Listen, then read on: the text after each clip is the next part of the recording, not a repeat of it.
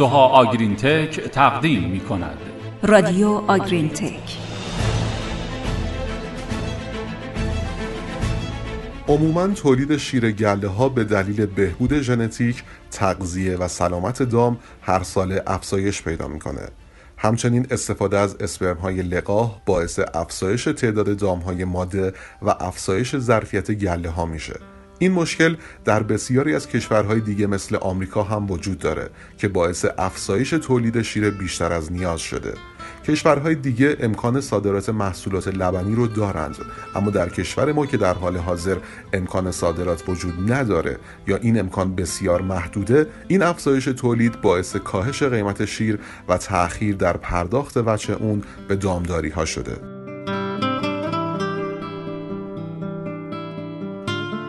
به نام خدای بزرگ. سلام. روزهاتون پر امید. با چهل و هشتمین پادکست گروه علمی کشاورزی محسنیان همراهتون هستیم. سلام. حالتون چطوره؟ موضوع پادکست این هفته. در زمان بحران اقتصادی کدوم یکی مناسبه؟ کاهش یا حفظ تولید شیر؟ دو راهکار وجود داره. یکی افزایش سطح تولید و به حد اکثر رسوندن تولید شیر تا با این کار کاهش قیمت شیر جبران بشه اما این راهکار زمانی که پرداخت پول شیر خیلی با تاخیر انجام میشه و قیمت مواد خوراکی نقده اصلا کارایی نداره این روش تنها در گاوداری های بزرگ نتیجه بخشه و در گاوداری های کوچیک کارایی نداره. در نهایت منجر به حذف اونهایی میشه که تاثیرات اجتماعی خودش رو به دنبال خواهد داشت. خب از طرف دیگه شاید بشه نتیجه گرفت که این راهکار خیلی هم مناسب نیست. چون تا وقتی که بازار یا تقاضای جدیدی ایجاد نشده باشه این افزایش تولید فقط مشکلات رو بیشتر می‌کنه. این پیش آمد توی ایالتهایی از آمریکا مثل ویسکانسین و میشیگان اتفاق افتاد. مثلا در ویسکانسین با اینکه قیمت شیر پایین بود تولید شیر از 22 بیلیون تن در سال 2004 به 30 بیلیون تن در سال 2017 رسید. که باعث شد تا تقریبا 70 درصد گله های زیر صدرس از بین برن. البته توی آمریکا بیشتر این شیر مازاد وارد صنعت پنیرسازی میشه و بعد هم صادر میشه. ولی خب در ایران امکان صادرات خیلی کمه. روش دیگه که خیلی از گاوداری ها سریعا تصمیم به انجام اون می‌گیرن حذف بعضی از مواد خوراکی و کاهش رکورد تولید شیره. به نظر شما این روش می‌تونه به حفظ درآمد گله ها کمک کنه؟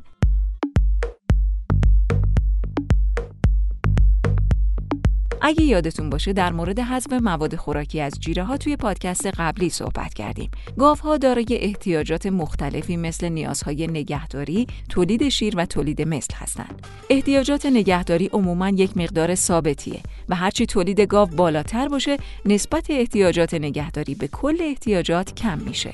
ها به طور معمول در روز به 15 مگاکالری انرژی قابل متابولیسم و 714 گرم پروتئین قابل متابولیسم برای نگهداری احتیاج دارند. های کم تولید نسبت بیشتری از خوراکی رو که می‌خورن به مصرف احتیاجات نگهداری خودشون میرسونن. از طرف دیگه هر گاوداری یک سری هزینه های ثابت داره که شامل هزینه های کارگری، ساختمان و تجهیزات میشه و این هزینه ها در رکوردهای مختلف یکسانه و در رکوردهای بالا نسبت اون هزینه ها و هزینه های کل کم میشه. بنابراین کاهش زیاد رکورد تولید شیر نه تنها باعث افزایش سود شما نمیشه بلکه با افزایش هزینه های نگهداری دام و ساختمان باعث کاهش سودتون هم میشه. تو این شرایط اقتصادی توصیه میشه که پنج قانونی که در ادامه خدمتتون میگیم رو رعایت کنید.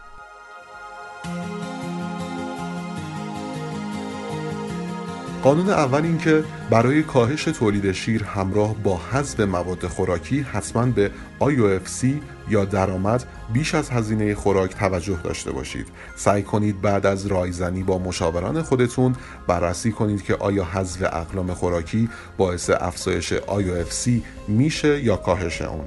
یعنی به ازای حذف هر کدوم از مواد خوراکی چه میزان از رکورد گله کم میشه؟ و با توجه به قیمت شیر و قیمت خوراک حذف شده IOFC چه تغییری می‌کنه؟ قانون دوم این که کاری که باعث صدمه زدن به نرخ آبستنی میشه رو انجام ندید. بعد از تغذیه و شیردهی آبستن کردن گاوها مهمترین کاریه که برای حفظ سودمندی گله باید انجام بدید. روزهای شیردهی کمتر از 180 و حتی کمتر از 150 باعث به حد اکثر رسیدن کارایی و کاهش هزینه های گله به ازای هر کیلو شیر تولیدی میشه. در اصل در این دوره گله کمترین هزینه خوراک رو به ازای هر کیلو شیر تولیدی و بیشترین سوددهی رو داره. و قانون سوم هزینه خوراک به ازای هر کیلو شیر رو ماهانه محاسبه کنید و تغییرات جیره‌ای لازم رو انجام بدید.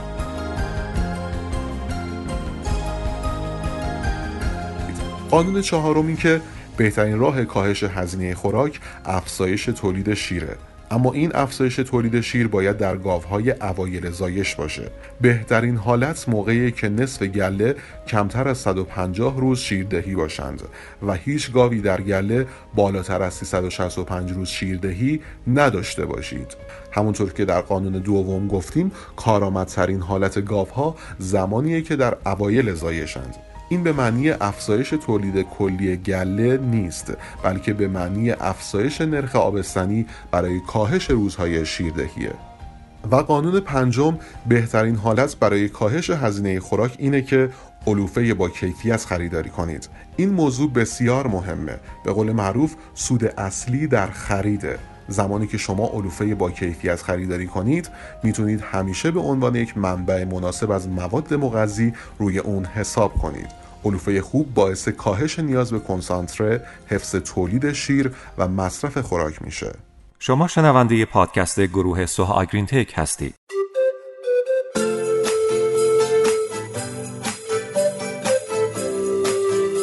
نکته که در مورد جیره باید گفته بشه اینه که گاوها بر اساس مواد مغذی شیر تولید می‌کنن نه بر اساس خوراک ها این یعنی برای گاو جو یا ذرت مهم نیست بلکه میزان نشاسته و نوع نشاسته مهمه. همینطور در مورد منابع دیگه مثلا برای گاو میزان پروتئین مهمه نه میزان کنجاله سویا یا کلزا.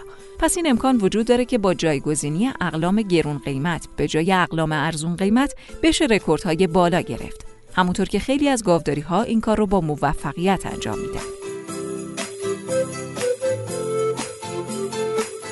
اما مورد دیگه ای که خیلی باید بهش توجه کرد مدیریت آخر و تهیه خوراکه. به خصوص در شرایط حاضر که اقلام خوراکی گرون شدن ترکیب مناسب اونها و مدیریت آخر می‌تونه به حفظ کیفیت و استفاده مناسب دام از اونها حتما کمک کنه. حتما بر ترکیب شدن خوراک خودتون در فیدر نظارت داشته باشید و در دفعات مختلف از خوراک ریخته شده از فیدر نمونه بگیرید و اونها رو مقایسه کنید تا متوجه شید که خوراک خوب مخلوط شده یا نه و آیا خوراکی که در دفعات مختلف از فیدر خارج میشه یکسانه یا نه. در موقع خوراک خوردن گاوها دقت کنید که اونها جداسازی انجام میدن یا نه. برای جلوگیری از جداسازی سعی کنید تعداد دفعات خوراک ریزی رو افزایش بدید و رطوبت خوراک رو در حد مناسب حداقل 50 درصد نگه دارید. بعد به اندازه قطعات علوفه دقت کنید چون اندازه قطعات بلند باعث جداسازی میشه.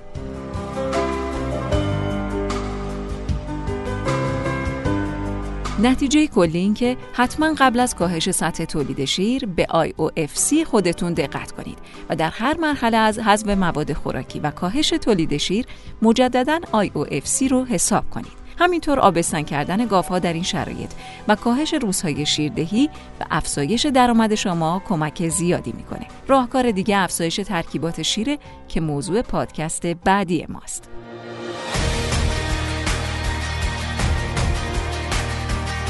هر هفته با رادیوی تخصصی آگرین تک همراه باشید. تا شنبه بعدی خدا نگهدار. خدا حافظ شما.